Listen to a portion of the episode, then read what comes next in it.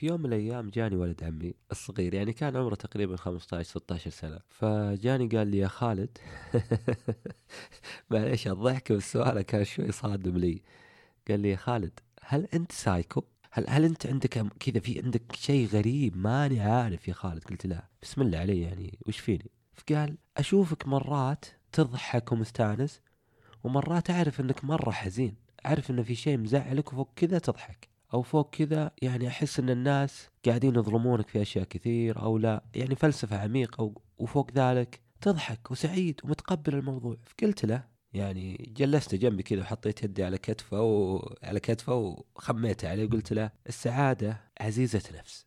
قال يعني تفلسف علي قل لي وش يعني السعادة؟ قلت له السعادة عزيزة نفس. لا تستطيع أن تجبر نفسك وداخليا روحك أن تكون سعيدة. لا لا تستطيع أن تقول أنا بأضحك الآن وسوف أضحك. تحس إنك تقول ها ها ها.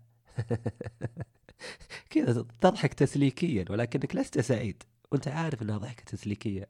قال طيب فهمت النقطة هذه. قلت آه، لا تقيد أيضا إنك إذا حصلت على هذا الشيء سوف أكون سعيد. بما معناه إذا ما شريت سيارة بقيمة 400 ألف أو ما شريت السيارة الفلانية مستحيل إني أكون سعيد. أو إذا ما حصلت على الجوال الفلاني مستحيل إني أكون سعيد.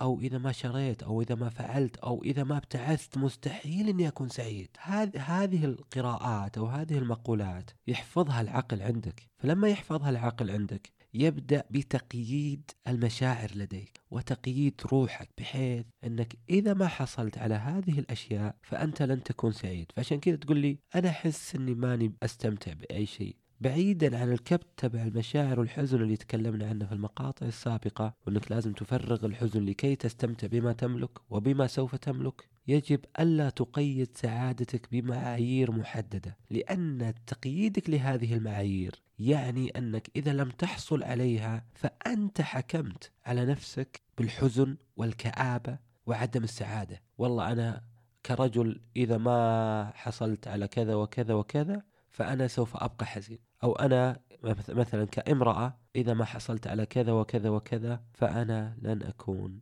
سعيدة. هذه القاعدة يجب أن يتم إزالتها من عقلكم ومن مشاعركم الداخلية. لكي تكون سعيد بما تملك وبما سوف تملك. لابد أنك تتقبل أن السعادة تج... تأتي يعني من أشياء بسيطة. ولابد أنك أيضا تستوعب أن السعادة عزيزة نفس. فقط لما تستوعب.